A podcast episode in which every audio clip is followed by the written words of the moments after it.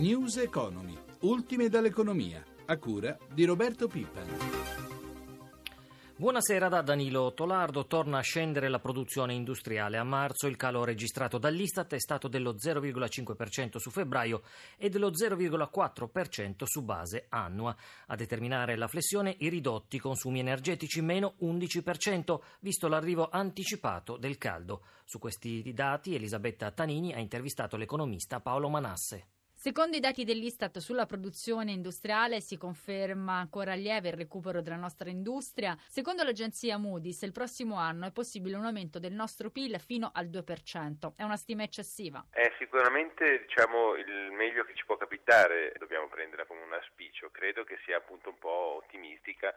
Io sarei abbastanza soddisfatto se non riuscissimo a cominciare a crescere all'uno per cento. All'uno per cento quest'anno o il prossimo? No, il prossimo, direi quest'anno dobbiamo ancora abituarci a un po' di segnali confusi che si alternano tra negativo e positivo, e la schiarita secondo me dovrebbe, si spera, arrivare l'anno prossimo. Secondo i dati dell'Istat ancora una volta frenano i consumi interni, le famiglie dunque non consumano. Da questo mese arrivano gli ottanta euro in busta paga. Che effetti avranno secondo lei sulla domanda interna? Degli effetti abbastanza ridotti, sicuramente non sarà questo che farà ripartire la nostra economia, anche se bisogna aggiungere che comunque male non faranno e che comunque daranno un po' di respiro a dei bilanci familiari eh, spesso eh, ormai messi a dura prova.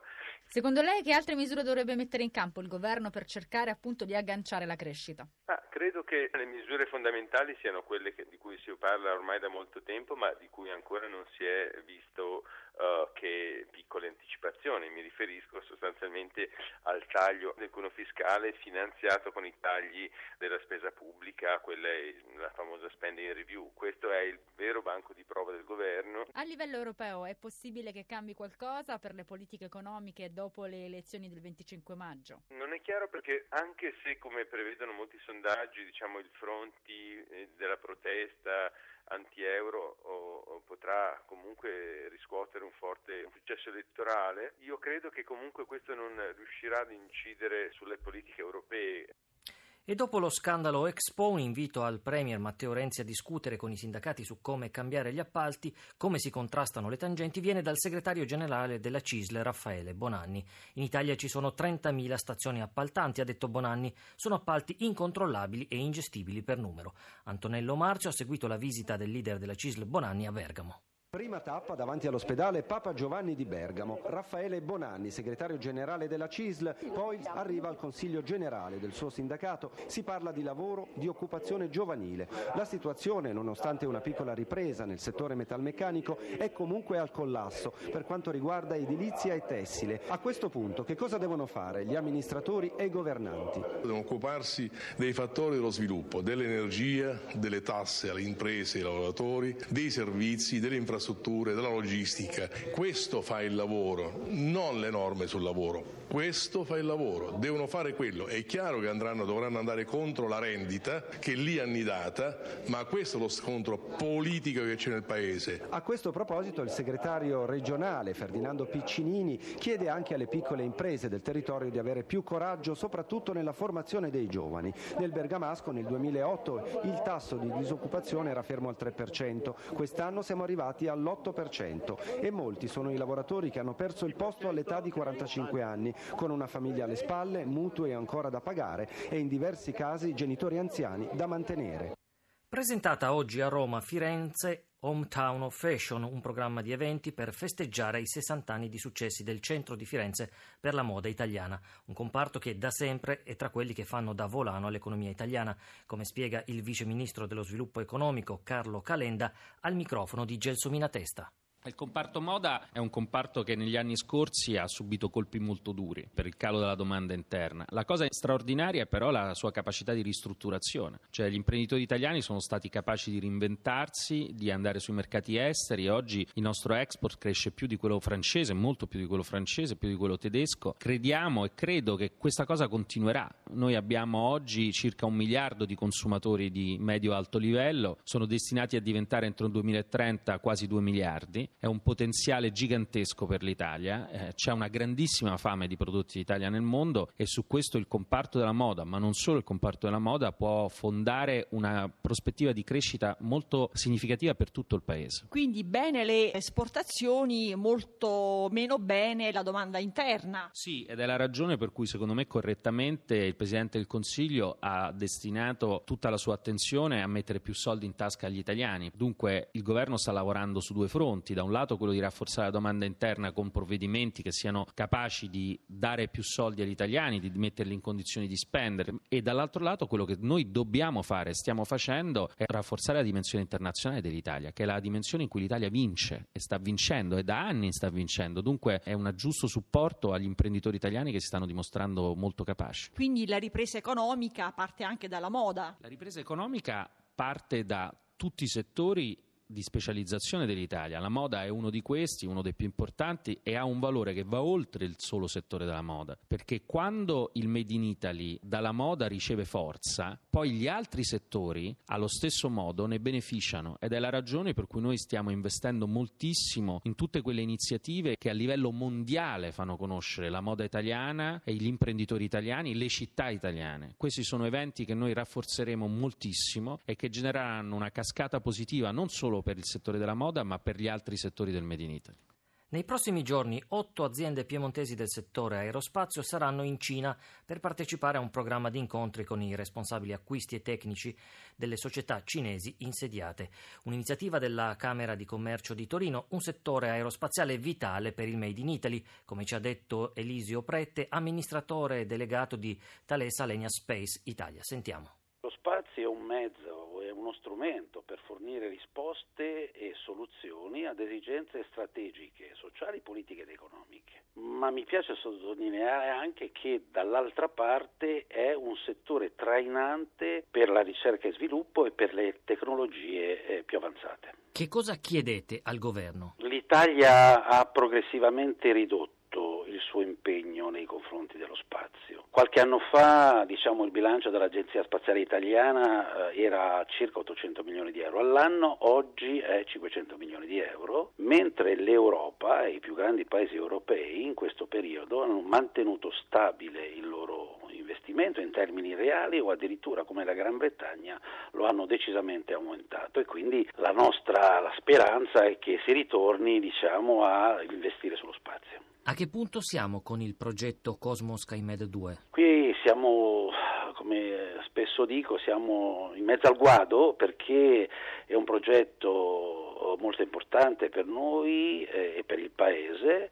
Siamo arrivati alla metà di questo progetto, sono finiti i soldi, abbiamo centinaia di persone impegnate per la produzione di questi due satelliti aggiuntivi per la costellazione Cosmos SkyMed. Tra qualche settimana i soldi sono finiti e noi dovremo dare un grande dispiacere all'Agenzia Spaziale Italiana, dal Paese, perché dovremo interrompere le produzioni. Questo ci, ci metterà in grande imbarazzo, ma credo metterà in grande imbarazzo anche il governo italiano, perché su Cosmos SkyMed ha basato una serie di accordi internazionali che rischiano di saltare.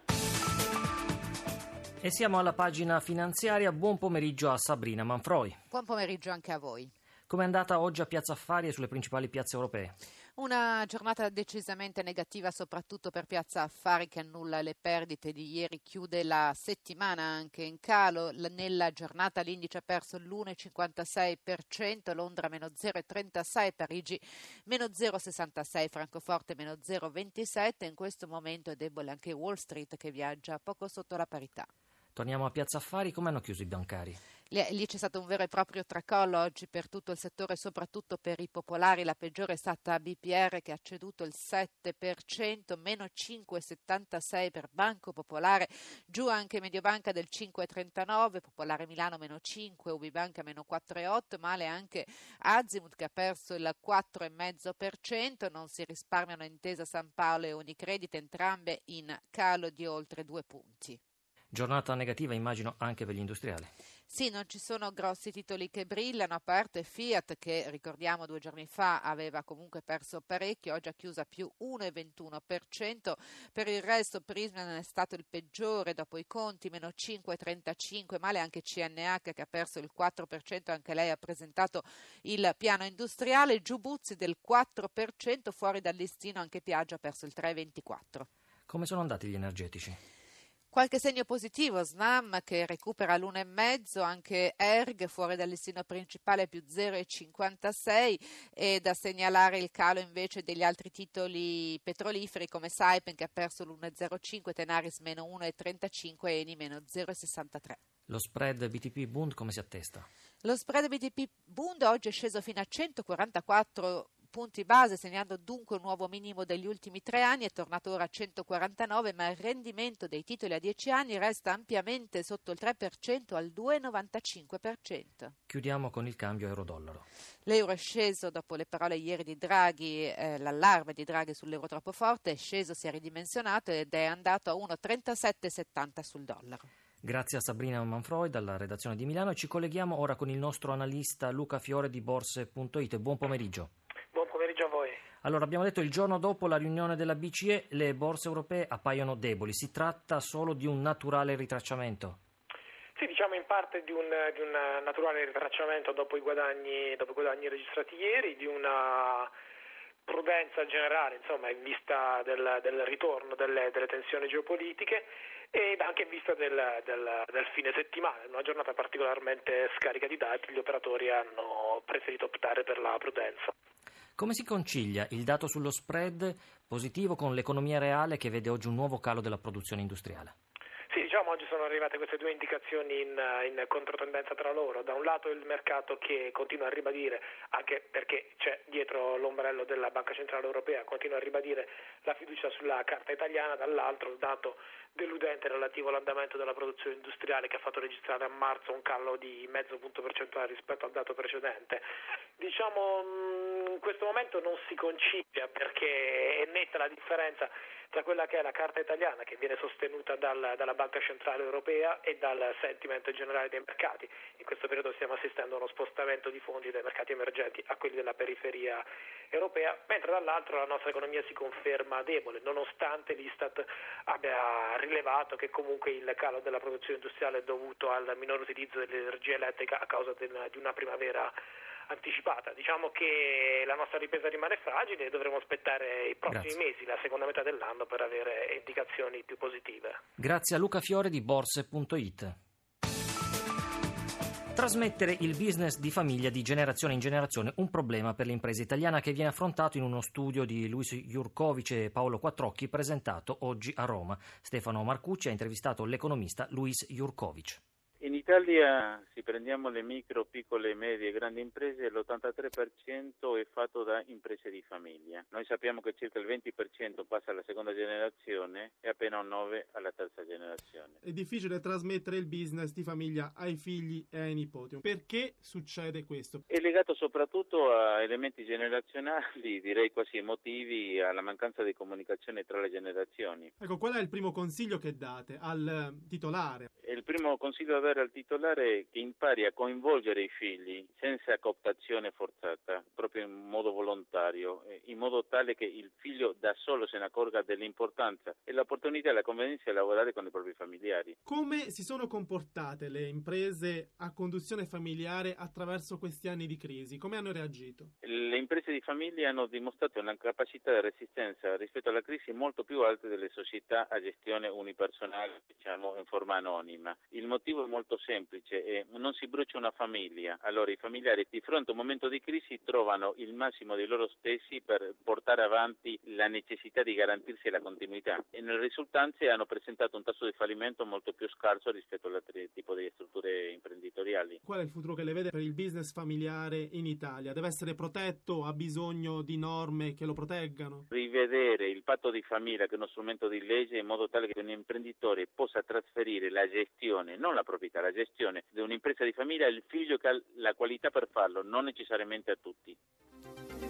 E nel piano industriale del gruppo Fiat Chrysler Automobil I rischi legati all'esecuzione sono alti e gli obiettivi finanziari sono ambiziosi, è quanto sostiene Fitch Ratings in un report sulla presentazione delle linee strategiche del gruppo. In particolare, prosegue l'agenzia, lo sviluppo dei brand Jeep e Alfa Romeo potrà contribuire a bilanciare le debolezze del mercato dell'auto europeo. E per questa sera è tutto. News Economy termina qui. Ringrazio in regia Mauro Zaninotto, da Danilo Tolardo. Grazie per l'ascolto e buon proseguimento di serata con i programmi di Radio uno Rai. La linea torna ora a Baobab.